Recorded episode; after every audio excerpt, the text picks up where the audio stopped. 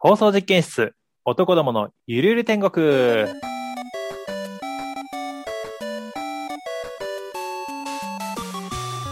どうも、バティです。エスミンです。スパネコです。30代が30代を30代なりに悩むラジオ。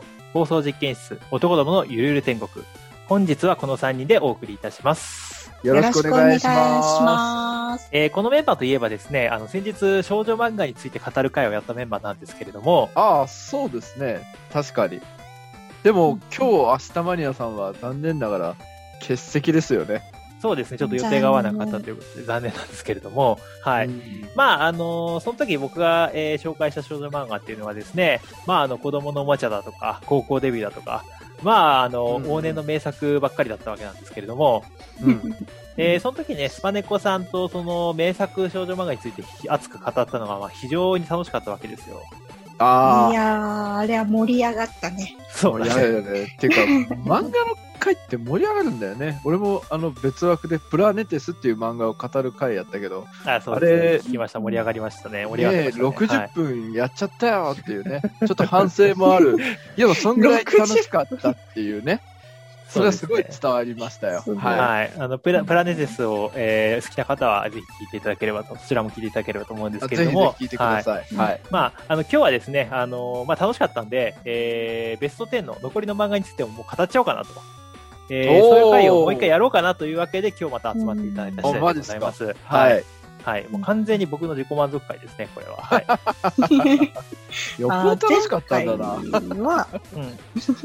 あの、バティのおすすめ少女漫画ベスト10を発表して、その中から5位と1位の高校デビューと子供のおもちゃだけ紹介したんだけど、そうですね。今回は残りも全部語っちゃいたいっていう、そういうことですかね。はい、そういうことです。あの、スパネコさんも全部読んでるでしょ、これ。基本的には読んででももうだいぶ前のとか、ちょっと記憶がうろ覚えなのはあるかもしれない。なるほどですね。はい。うんまあ、あの、ちなみに結構、えー収録も空いてるかな？わかんない。放送までに日程が空いてるかもしれないんで、あの、視聴者の方は何の漫画が10個選ばれてたかわかんなくなっていると思うんで、えーあらか改めて振り返ってみますと、えーベスト10はですね、まず10位が、えー、小花美穂先生のこの手を離さないですね。はい。はいで、9位が、えーベイビーラブ。えーリボンに昔乗ったやつですね。えー8位がラブコ。えーこれドラマ化したやつですね。で、7位がダメな私に恋してください。で、6位が俺物語。5位が高校デビュー。えー4位はご近所物語。で、3位が天使なんかじゃない。2位が、えー有名な君に届け。そして1位が子供のおもちゃ。えー、で、いうラインナップでございました。はい。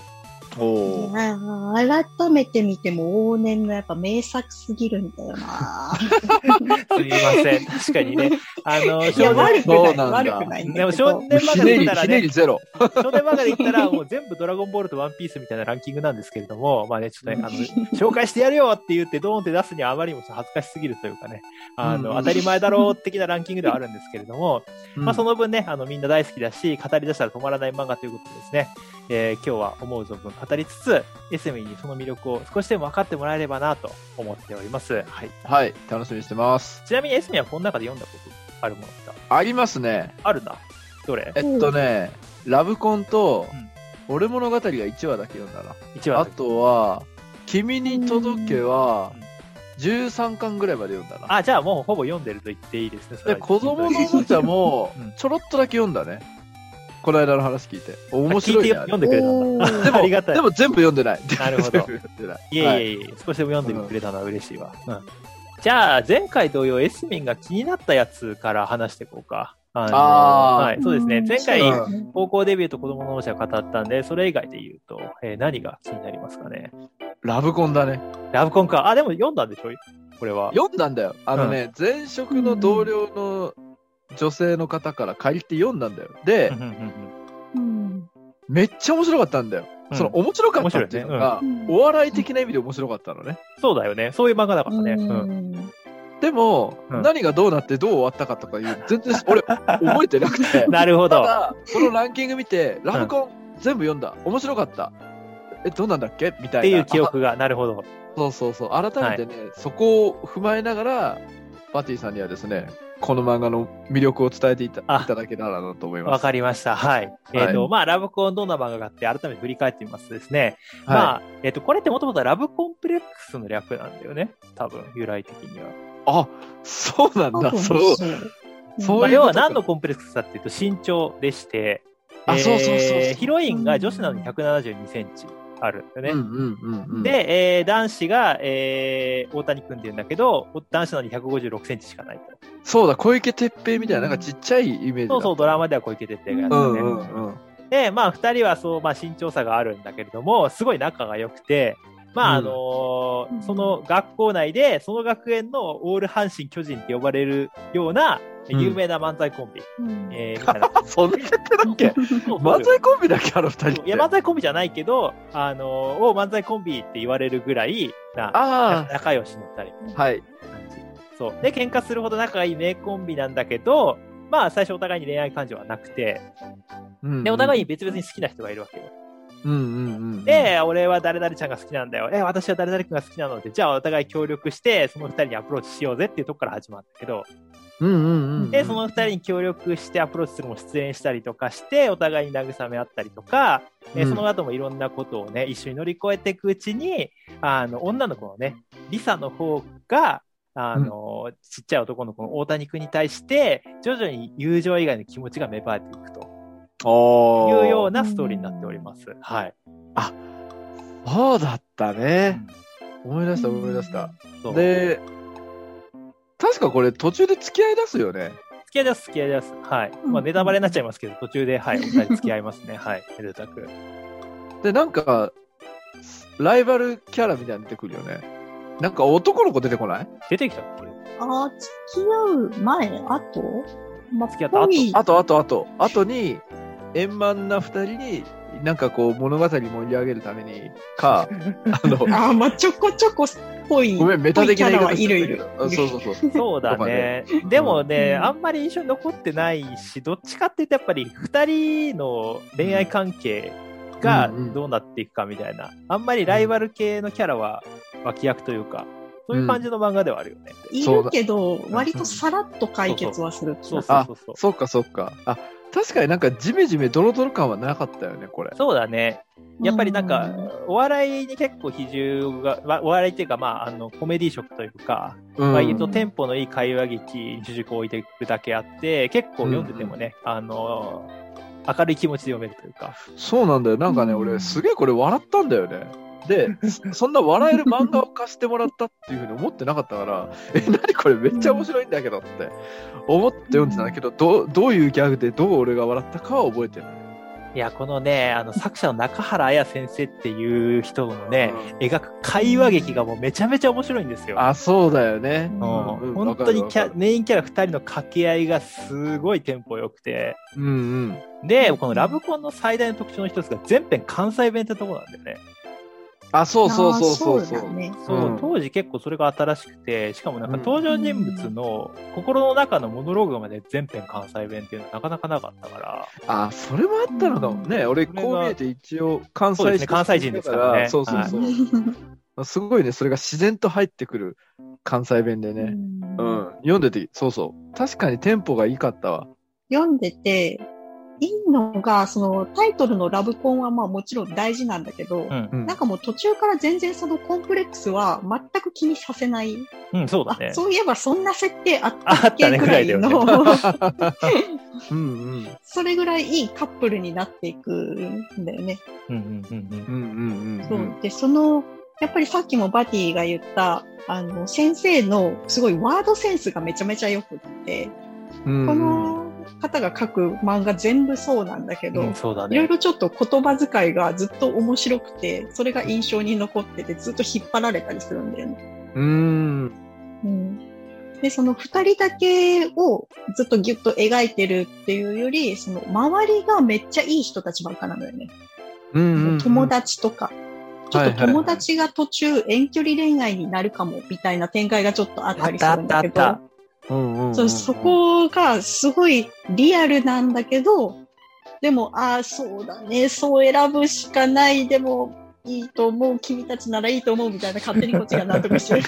親目線になってきちゃうみたいな。あ結構、あれだよね、主人公たちがなんか6人ぐらいの仲良しグループでずっといるんだよね。そうそうそそう。で、その主人公たち以外の友達にも結構いいキャラをしてたりとかして、あ。うんうんそこがまた魅力的だったりするんだよね。う。あそうだよね。これさ、7位のダメな私に恋してくださいも同じ作者っす。はい、おっしゃる通りです。これですね、あの、うんラブコを読んでめちゃめちゃ笑ったっていう方は、うんぜひね、この7位のね、ダメな私に恋してくださいも読んでほしい。あ、本当に。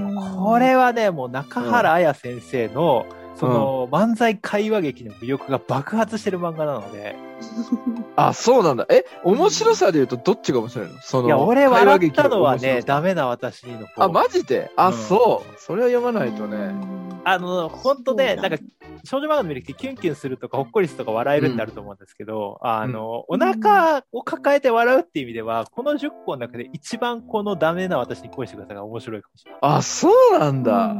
なんかね、その、まあ、主人公、ヒロインと、その、お男の子役の会話劇がずっと繰り広げられるんだけど、そのちっちゃいコマに書かれた二人の細かい吹き出しのさ、うんうんうん。返しが、あすごい面白いのよ。さへっきエスミンが言ったように、うんえ、うんここでそのワードチョイスするみたいなさ。ー。はあのね細かい会話もずっともうコントなんだよね。そう、コントなんだよあ。ね。これは、ここ、まあ、最近つってもここ4、5年ぐらい前の話だけど、えー、フカキョンと、えーディーン・フジオカの主うんうんうんうん演で、えードラマ化されてますね。ダメな私に恋してくださいは。そう、それね、ちょろっと見たんだけど、あんまおもろくなかったんだよね。いや、正直ね、もうドラドラマはね、あの、俺、フカキョン割と好きなんだけど、うん。ミチコはフカキョンじゃない、絶対。あ、主いや、人公わかる。もうそれ正はわかる。反対もいいところっていう。あ、じゃあミスキャストなんだ。いや、もうな、なんでかっていうと、うん。あの、主人公の柴田美智子っていう子は、あの、うん年齢イコール彼の、彼氏いない歴のアラサー女子なんだけど、うんうん。もうね、あの、金なし、彼氏なし、色気なしなのよ。もう大事なもの3つともないやん。もうなんか、恋愛においてフカキョンとか色気しかないやん、みたいな。確かに。そうセレブ感しかない。庶民感が魅力なのが美智子ああ、うんうんうんうんで。この美智子が本当最初ダメなやつで、あのうん会社倒産して無職なのに、年下のイケメン大学生についで、一文なしのキャベツ生活を送ってるっていう、とんでもないやつ。後先考えなさすぎでしょ。そうで、あの、飢え死に仕掛けたところで、あの、偶然前、前の職場で大嫌いだった超怖い上司の、まあ、うん黒沢歩っていうイケメンうの、んうん。えっ、と、上司うん。に、あの、再会して、うんちょっと肉をおごってもらうわけですよ。おお優しいじゃん。で、超そこから流れで、そのうん黒沢っていうね、上司がね、うんうんあの、なんて呼んでたっけ？主任か。黒沢主任。うんあーそう黒沢主任の、えーが、あの俺は脱サラして今から喫茶店やるからお前手伝えって言われて、おお。で、バイトして働くことになるわけよ。うんうんうんうん。で、そっからね、その美智子がね、あの、本当ダメなやつだから、あの、サラ金に金借りて、あえ？の、とんでもない目に遭いそうになったところを黒沢主任に助けてもらったりとかいろいろあるんだけど、うん。で、徐々に徐々にね、美智子がしっかりしてくるんだよね。あ、成長するんだ。うんそう。であ逆にその黒沢主任が結構過去のトラウマだったりとか、いろいろ引きずってる部分があるんだけど、それを美智子がどんどん解決していったりして、気。づいたらこう立場逆転してるみたいなね。ななんか黒沢主任が美智子を救ってたのに気づいたら、美智子が黒沢主任を救ってるみたいな関係性になおお。ってるのがね、すごく面白いんですよ。いい話。はい。うんうんうんうん。これ完結、そうか、完結してる。あ、してるんだね。うんなんか続編が出て、また続編もすぐ完結したのかな？うん。これも続編も12、3完結巻ぐらいでか、10巻ぐらいか。あで、続編あるんだ、これあ。のでもこれ読んで、うんダメな私に恋してください。読んでよかったなと思ったら、そう、続作品も絶対読んでほしい。あ、いや、続編もいいんだ。うんあ、いいんだ。続編、続編のはもう、ただただもう、うんほっこりして、キュンしてっていう、そうなんですね。平和な世界が流れてて、すごくあいい。あ、それは読まなきゃいけないです。やっぱね、あの、うんこれさ、言っちゃなんだけど、めちゃめちゃ綺麗に終わるんだよね。あそうなんだだから、俺、それで続きが出た時に、あ、うんなんか、これでまた一花あったら嫌だなと思って、うんうん。読んでなかったのよ。うんいや、うんただ、ラブラブな平和な世あいい界ですねそれはだけが流れてるから、あ、じゃあ読もう。じゃあ読もう。すごくいい。美智子と黒沢主任がラブラブしてるだけの6巻は俺読みたいわ。うん。ずっと、あの、もうイチャイチャしやがって、パンみたいな感じの世界が流れてただけだから。少女漫画ってそういうのってありなんだ。なんかやっぱりこう、恋にハードルじゃないけどさ、うんこう三角関係とかさ、片思いがやっと成就しましたとかさ、なんかそういうの多いのかなと思ったらさ、なんか今のはひたすらイチャつく話みたいな、リア充しねえみたいな感じになんないのかな。最近そういうの増えてきてる気がするね。うん、そうだあの、ね。もう、初めから割とうんラブラブになってるみたいな。うんそただ仲いい話、平和な話が多いのとかも結構多い気がする。あ、そうなんだ。確かに、エスメンの言った通り、あのーまあやっぱり三角関係とか分かりやすくライバル登場させて二人をピンチにさせたりとか、うんうん、まあ主人公はあっちにフラフラ、こっちにフラフラした方が話は作りやすいと思うんだけど、うん。うんで、もね、あのー僕はですね、うん。ひたすら仲いいのが好きなんですよ。いや、まあわかる だからね最近そういう場が多いってのもあると思うけど、うん。このベスト10に俺が上げてる漫画は、うん。そういうのばっかりな気はする。あ、なに最後はこそう無事にゴールインして、イチャイチャして終わるエンド系が多いの。だから、あのー前回紹介した高校デビューなんかも、う。うんうん。まあ、3巻ですぐ付き合うのに、あの、うん付き合ってからの10巻がずっと長くて、しかもその間ずっと安泰だったりしますし、うんうん。なんか他のもね、うん結構、ライバルが出てきて、あわわっていうよりは、主人公2人の絆はずっと強いみたいなものが多い気がしますね。へえ。そうだよね。俺物語なんてもうすぐ付き合うよね。はい、おっしゃる通りですね。はい。うんあ、そうなんだ。そう、6位の俺、だって1話読んだんでしょ俺も読んだ読んだ読んだ。なんかあの、うん両津勘吉のゴリラみたいなバージョンの えずっと来るな、お前。やつが、女の子、ん？あ、どっちが好きなんだっけな？おえっとね、まあ実は最初に好き、いや、同時だね、同時だ。同時か。うんうんそう、だから俺物語なんかまさにその典型で、もう第1話の読み切りの時点で、えー二人付き合ったにもかかわらず、まあ、その後13、4巻ぐらいうんついて、うんまあ、その間ずっと二人はもう、ずっとラブラブで全く危なげがないみたいな。でも面白いみたいな。ああ、そうなんだ。うんでも俺物語がやっぱり付き合ってて、しかも波乱もないのに面白いのはやっぱキャラクターだよね。いやあのん。表紙はずるいよ。少女漫画の少女漫画になのにあの表紙。あのビジュアルの、あれはね、もうアイディア勝ちだなって思った、俺。いや、でもね、やっぱりね、あの、男には受けますよ、これは。あ、本当に。だってさ、うん少女漫画の何が男は気に食わないかって、うん結局、ジャニーズみたいなイケメンでだけの話でしょっていうやつじゃないですか。ああ、うんうんうん。それをね、もう、バシッと崩したわけですから、そうだね。腹子唇の眉毛極太の角刈りの、あの、うんもう ムキムキの男が、超可愛い女の子とひたすらラブラブするっていうさ、うんうんうんうん。いや、これはね、あの、1話読んで面白かったんなら、ぜひ続きも読んでほしいね。あ、本当に。そうだね。ずっと平和だし、あんまりイライラすることがもうないよね。うん。俺もね、1話を初めて読んだ時に、面白いなと思ったんだけど、うんうん。もう1話で完結してるじゃんっていう。うんうんうん。これ以上どうや、うんどう続けるんだろうって思ったんだけど、うんもう2巻を買って読んで、うん。すごいな、この作者と思ったもん。え、ど、どうすごいの？あ、1巻で、こんな手手札使い切ったのに、うんまだこんな面白くできるんだと思って。あ、それすごいね。そう。うんうんうんうん。1話でもうなんつうか、そのあの、インパクトのある主人公うんとか、そのうん、美女と野獣的な逆転ストーリーみたいな手札で使い切ってるわけじゃん。うんうん。で、も、2巻以降でね、本当にね、なん、なんだろうね。そう、読者の想像の上を行くみたいな。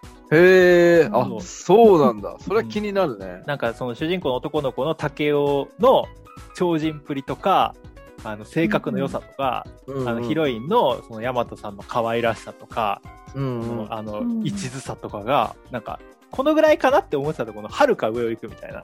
ああ、なるほどね。うん私はこの物語のキーマンって友達のスナ君だと思ってて、そうですね。はい。誰だっけ？あの、主人公のずっと仲いい友達、スナ君っていうのがいるんだけど、その子はすごい、いわゆるイケメンなのね。超イケメンなんですよ。あ、ジイケメンなんだな、。それこそジャニーズ系あの。うんうん。主人公が好きになる女の子はみんなスナ君のことを好きになっちゃうみたいな。そういうずっとか、うんうん。ちょっと悲しい過去もあったりするんだけど、うんうんうん。でもめげずにずっと前向きな主人公と、うん。でずっとその彼と一緒に付き合ってるスナ君っていうのが、うんでうん。いわゆる竹雄はボケなのよね。で対なるほしてそう、ツッコミのスナ君がいることで、全体の話がちゃんと成立してるっていうか。うわー、すごい。確かにその通りだわ。うん。そうなんだ。そのヒロインと竹雄じゃなくて、そのスナ君が大事なんだ。そう。そうそう、ヒロインも結構もうボケなのよ。そう、ヒロインもボケだからね、これ。あ、なるほど。だからそこだけだとふわふわっとしてわけわかんない感じになっちゃうのを、ちゃんとこっちの読者目線で見てくれるのがスナ君なのよ。確かに。ああ、常そういう意味だからね、ツッコミ砂はか。ね。うんうんうんそうそう、そういう意味で世界観をちゃんと締めてくれるっていうか、おで、スナー君がメインになったストーリーもちょいちょい入ってきたりして、そこはすごいなんか、恋愛じゃなくて友情をすごく感じさせる。もうみんなが、え、成人じゃんみたいな、わかるわ。そういう話がずっとそうだ、みんな成人なんだよ。よね、本当。あそんなにいい人たちってことなんだ。そうそうそう。いや、マジでね、この漫画ね、いや、うん俺が好きな少女漫画って多分ね、前人しか出てこないやつばっかなんだけど、うんうん。特にこの漫画はね、あの、登場人物全員なんかもう成人だよねっていう。うんあ、そう。珍しいね、そんな漫画そうも。なのよ。うんうん。これも気になるね。うん。そう成人だけなのになんで話がそんなうまく展開するのって感じなんだけどこれがちゃんと成立してるのがすごいね。すごいね。あこれは気になるね。うん。これはね、ぜひ、あの、本当に、うんあのー、ヤマトさんと竹雄の恋愛物語に見せかけた、うん。竹雄とスナの友情物語なので、そう男子の友情がね、軸ななんですよ。だからあ、男にもお勧めできるっていうものなので、うんはいねこれを聞いてるね、あの、男子諸君はぜひちょっと読んでみてほしいかなと思います。わかりました。はいはい。次はどれ行きましょうか？俺、ご近所物語も全然覚えてなくてさ、うんうんなんかアニメやってたよね、うんうんうんはい。朝。ああ、やってましたね。朝でしたね懐かしい。日曜の朝とかだよね、あれね。でこれこれもうせ世代がドンピシャって感じだよね。このアニメやってたとかが。なんだこれはね、だから、ご近所物語と天使なんかじゃないは、うんあの、矢沢愛先生っていう超有名少女漫画家がうん書いてる。うんうんうんヒット。作うんで、今、今、今書いてる7のって言っていいの？人だよ ?7 って今書い書かれてる？え、止まって7はるずっと救済中。結局未完で終わりそうなの？かなわかんないけど、うん7とかで有名な。いや、ま、はい待ってる。私は待ってる。待ってる。か。待ってると思うんですけど。まあ、この矢沢愛先生は本当に天才でして、あ、そう。うんそうなんだやっぱり絵の描き方とかもね、すごいんですよ。ううん。なんか独特な絵というか、少女漫画らしくないけど少女漫画というか、うん多分ね、エッスミもさ、それこそさ、なんていうか、うんデザインとかの造形があるから、今読んだらやっぱりそういうあたりもすごいと思うんですけれども、へえ。ご近所物語はどういう話かっていうと、あの、なんていうんですかね、芸術学院の話なんですよ。そううんうんうんうん。美大の高校バージョンみたいな。ああ、うんはいはいそ。うそうそう。で、えっ、と、主人公の高田美香子ちゃんは、えーその矢沢学院っていう、矢沢芸術学院っていう芸術学院高校に通って、えーうんプロの服飾デザイナーを目指してるんですよ。ほうほうほうほそうで、同じマンションに住む猿顔の幼馴染の山口努くんもそこの生徒と。うんう。うんうんうん。で、あの、他に出てくるサブキャラクターも、あの、なんか画家だったりとか、芸術家、写真家とか、あの、プログラマーとか、えーうんを目指してるっていう、もうなんかその芸術家志望の高校生たちの話なんですよ。ああ、マジか。そううんうんうん。これがね、まあ、恋愛も主軸なんだけども、やっぱりね、その、うん。職業寄りの高校に通って、本気でプロ目指してる高校生たちの送る青春を、なんか、生々しくリアルに描いてるっていうのが、うん。ほんとね、90年代当時のリボンでは、すごい新しくて、うんうんうん。めちゃくちゃ面白かったんだよね。へえ、えう、んじゃあ、なんだろう。美、美大とか、うんそういうデザイナーとかを目指す高校生の青春物語ってことだね。の通りです。はい。俺じゃん俺、そうあなたですよあな 美術系のとこ行ってたからさ、そうだよすげえ共感できそ美大生なんだ読まないと、これは。う。そうだね。これそんな話だったんだ。全然そんな話です。そういう話なんですよ。へえ、うん夢追い人の話ですから、これは。うん湧いてきた。なんだよ、ご近所物語ってって感じの認識だったんで。いや、子供の頃さ、やっぱりこう、朝アニメとかなんかやってたけどさ、うんなんかしもう少女漫画はもう、もう、俺のじゃないみたいな。まあ、一人っ子だとそうなるよね。マーメイドボーイとかわかるあ、違う違う違う違う、あ、もう俺の時間終わった。はい、遊ぼうみたいな。なんか、うん全然見てなかったんだよ。妹がいると、そう思いつつも後ろで一緒に見ちゃうから、おあお面白いじゃねえかよ、みたな。ないるほど。なるクソみたいな。触れる機会があるんだ、ね。そうなのよ。そうなのよ。そこがまた違いだったよね。なるほど、なるほど。あ、でも面白そうだね、この。え、スパネコさん。んはこれリアルタイムで読んでた？子供の頃。リアルタイムで多分読んでたと思う。これはさ、なんかバティにしては、割とこう、そんなに平和タイプの漫画じゃないけど、確かに結構波乱はあるかもしれないね。うん。結構ずっとこう、うん、いろいろあるなとは。うんなんだろう、恋愛とかも結構揉めがちなキャラクターとかもいるしう、ん。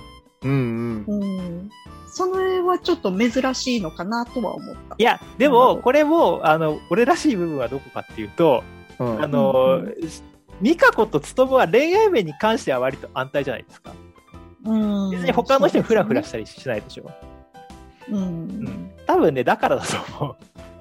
うんああ、なんかそのそこの安定感が大事。そう目指してるものとか、それの温度感ですれ違いがあったりとかはするけど、うん。うんあとはその三角関係成分を、あの、うんユウスケと、あの、バディコとあゆみが担ってくれるじゃないですか。そうそう、そういうサブキャラがいるのね。そこもいいんですよ。うんうんなんか主人公のミカゴとツトムって結構その、少女漫画の主人公じゃ癖があるというか、釣り目たらこ唇金髪の女の子と、うん春顔の男子っていう、うんうん。えーと結構癖のある感じの二人なんだけど、うんうんうんそれと別に、その、ユウスケと、あの、歩夢と、あの、バディコっていうあだ名なんだけど、マリコ、うん。マリコ先輩か。っていうね、うん。もうまさに美男美女の3人がいてですね、その3人がね、結構ね、しっかりとした少女漫画って感じの三角関係を繰り広げるんですよ。あ、美男美女でそう。そうそう。お大人めな感じの、ちょっとドロッとした、あそう、へ感えじになるよね。うんうんうんうん。なんかずっとどっちつかずの感じがすごいリアルな、ちょっと生々しい感じで。そうなんですよね。これリボンですか？みたいな。そう、わかるわかる。へえあ、結構大人な恋愛を描いてるんだね。ちょっとドキドキ。だから俺、あれが主人公だったら俺読めない。ああ、そうかも。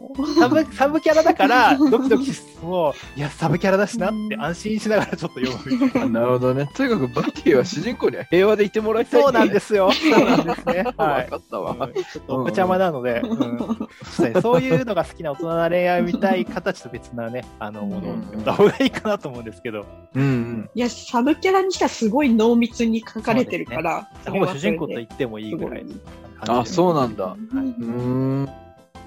でこの人はね、青春を描くのがすごい上手で、へえ。あの、ご近所物語でめちゃめちゃ好きなシーンがあるんだけど、ミカコたちのサークルっていうのかな、うんあの一緒に、あの集まって結構いろんな活動をしているメンバーがいるんだけど、そのメンバーがちょっと知り合いのつてで空き倉庫を借りるシーンがあるの。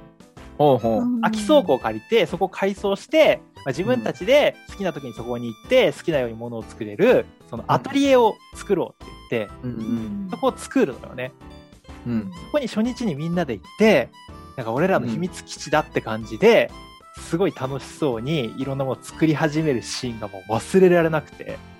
ワクワクするね。そう、うんうん、で図面描く、ね、そうそうそうそうそうそう。そうこういう、ここにパソコン置いて、ここは俺のエリアでみたいな図面書くんだよね。うんうんうん。れがいいんですよ。やりたいんじゃないの？それ。で、いや、それやりたかった、やりたかった。で、うんうんそこを、そのワンシーンに、そのモノローグで、うん。あの日、あの、この場所に夢を目指すための全てが詰まっている気がしたみたいなモノローグが入る。おーあこれが、なんか、その瞬間の無敵感と、うん。でも、うん。その、あの、無敵感は永遠には続かないっていうことをうんうん暗示させる切なさも入ってて、うんうわーってなった記憶があるわ。ああーあそれが印象残ってるんだ。なるほどうね。ん。だからそのうわ3位の同じくその矢沢愛先生が書いた天使なんかじゃない。もう、あはいまさにザ青春を描いた話なんですけど、おー。これはその、前回明日マニアさんがもう読んで、これは良かったっておっしゃってましたけど、ああ、うんうん、言ってたね。うん。こっちはですね、あのーデザイン学校じゃなくて普通科の高校の話なんですけれども、うん。うんまあこれもちょっと変わった設定としては、新設高校なんだよね。おーだから全1年生なわけよ。うんうんで、全1年生で初の生徒会を発足するって言って、うん生徒会に、えー主人公の、えーっと、冴冴島島みどりか。冴島みどりちゃんが立候補するんだけど、うん。ううんんまあこの冴島みどりちゃんがまたザ主人公って感じなんだよね。その、明るくて元気でクラスの人気者みたいな。で、みんなに担ぎ上げられて、初の生徒会役に立候補するんだけど、そこの同じ生徒会に、以前から気になってたリーゼントのちょい悪男子の、えー須藤明の姿があってっていう話なわけです。うん。おうおうなんか結構ベタな話だね。ベタなんですよ。ベタオブベすタなんですごいベタなのよ。あの、まずオープニングに、そのリーゼントのアキラが子猫を拾ってるシ子ーンが猫拾ってるんですよ、雨の中で。やばない？いやいや、絵に描いた、あの、ふ不良がいいことして、こう、こいつええやつやんって思わせると、エピソードじゃない本当これすごい当時の90年代みたいな。うん。う90年代それもね、前半ならではの表現というかねうん。そうそうそう。そんなことあるみたいな。そこだけ聞くとなんか普通じゃんみたいな。いや、でもね面、白くなるの？逆にね、王道をこれだけ貫き通されるとめちゃめちゃ面白いよ。ああ、そうなんだいや、うん本当にね、なんかこの漫画はね、ほん典型的な青春が全部詰まってんのよ。へえ、最初から最後まで。そう。なんか1年生だけの生徒会で、うん5人で頑張っていって、みたいな。うんうん。で、ちょっとちょい悪、ちょっと不良の男の子がめちゃいいやつで、うんでその男の子どんどん近づいていって、みたいな。うんうん。うんなんかね、ほんと、リア充って言葉を具現化したような漫画なんだけど、そうそう、この、この学校に通ってみたかったみたい通いたいってなな。るあ、そんな。ただね確か、に、その、それだけだったら、エスミに言ったように、なんかそのうん漫画的な感じで終わりじゃんって思うんだけど、うんうんなん。かね、この漫画のやっぱすごいところは、後半でやっぱり、どんどんこう生々しくなっていくんだよね。あ、やっぱり。あうんですよね。そうそうじゃないと面白くないですよ。うんうんそう、なんか矢沢愛の、その、ちょっとドロドロ好きな部分がだんだん目を覚ましていくみたいなね。ああ。うん特に僕がお気に入りなのは、滝川マンってイケメンがいるんですけど、うんこのイケメンがね、最初はうん超王子様みたいな火の打ちどころがない感じのね、うんやさ男なんですけども、うん後半ね、あ、こいつ結構ダメなやつだみたいなのがね、どんどん明らかになってくるんだよね。へえ。すごいね、人間味が出てくるんだよ人間味があるんでねすよ。うんうんうんなんかそういうね、あの漫画的な記号的なキャラクターと思ってたあのメイン5人がう、んだんだんちょっと人間らしさを出していくのが、うん。うんすごく好きですね、僕は。そうそうあの、滝川マンがさ、初め本当にただただかっこいい王子様的なキャラなんだけど、うん。だんだん後半行くにつれて、うんあの、この話、みどりちゃんたちが、主人公たちが通う3年間を描いてるのね。うんうん。ってことは、下の学年がまた入学してくるんだけど、うん。そうそう、生徒会の中にその滝川マンを好きな女の子がいて、ずっと片思い状態なのね。うんうん。で、そこの関係はいまいち進まないなっていうところに、新入生で入ってきた女の子が滝川マンの元カノが入ってくるわけです。ギャーで、そこ、に、うん。あの、三角関係が生まれて、ちょっとドロドロしてきたりするんだけど、でうん途中で、なんで付き合ったんだよみたいな、うん。滝川マンがその元カノと。って言った時に、滝川マンはつい、だって可愛かったんだもんって言っちゃった これ、これ、素直。シンシンプルに顔が可愛かったからみたいな。可可愛いけど、ちょっと困ったちゃんなところがあるのね、うん元カノの子は。うん。そこを、こう、ポロッと出ちゃうみたいな、そういう人間らしさがどんどん出てくるみたいなのがいい。いい意味ね。いや、でもね、うんあれ読んでて俺めちゃめちゃハッとしたのよ。うん。その、うん確かに、漫画のキャラクターとしては失格な言動かもしれないけど、うん。でも、リアルな話、うん。中学生の男なんてそんなもんだろっていう。うんい。や、そう、それがリアルだって感じなんそだよね。れがね、うん良かったのよ、なんか、おーってなって。うんなんか逆に急急に滝川マンちょっと好きになったな、みなたいな。なるよね。あのあの辺でなるよね。気がまあうん。なるほど。なんか、しょうがないけど、うん憎めないよ、みたいな。そう。うんうんうんうん。うんで、この漫画もね、その、ご近所物語と同じで、そのサブキャラの、うん今言ったサブキャラの三角関係がめちゃめちゃ面白いんですけど、うんうん。中心にいるのが、その、生徒会で同じその、みどりちゃんと同期の女子の、えーマミリンって女の子なんだけど、うんうん。このマミリンがね、もうね、もううんめちゃくちゃいいのよ。もう実どういいの？この漫画の主人公はマミリンだろっていう。あ、そうなの？もう大の大冒険で言うとこの ポップぐらいのキャラなんだけど。あ、やべえじゃん。超すごいキャラじゃん。いや、このね、マミリンがね、中学から通して滝川マンに対してよ4、5年ぐらいずっと片思いしてるわけなんだけど。うわー、一そう途。長いんだよそうそうね。そうそう。うん。で、最初はね、めっちゃクールでね、あの、なんかツンとしてて、なん愛想もない感し、だからうん主人公に対してもなんか冷たいみたいな女子なんだ。だけど、うんこの子もね、なんかどんどん人間らしくなってくんだよね、本性が。うん。まあ実は表情豊かで愛情深くて一途で、うんみたいな。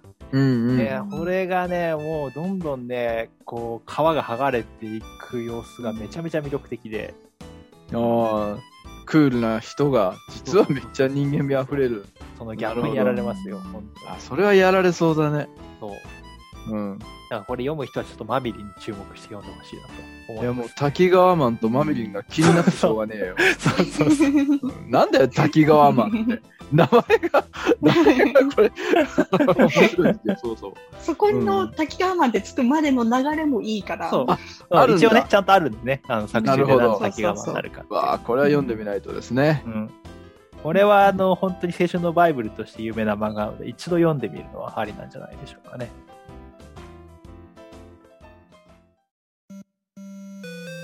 放送実験室、男どものゆる天国。えー今週もあ、あっという間にというか、だいぶ喋ったんですけれども、えー 今週もお別れの時間となってしまいました。えーお二人今週はいかがでしたでしょうか？やっぱ話し出したら、なんかもう止まんなくなっちゃうそうなんだよね。うんうんうん。ついつい長くなっちゃうよね。まずね、この漫画はこうでみたいな話をするところから結構長くなっちゃうんで、そうそう、そっからの熱を持ってこのシーンがいいんだよとか言い出したらもうほんと終わんないみたいな。いやね、まずね、バティが輝いてた。すあごい本当ですか？あありがとう楽しそうにキラキラキラキラ。でそのバティが楽しそうに話して、あ、この漫画って面白そうなんだなって読んだことないを自分は思って、そこにさらにスパネコさんが、さらにこうだよってきて、あ、もうはい、読みますみたいな。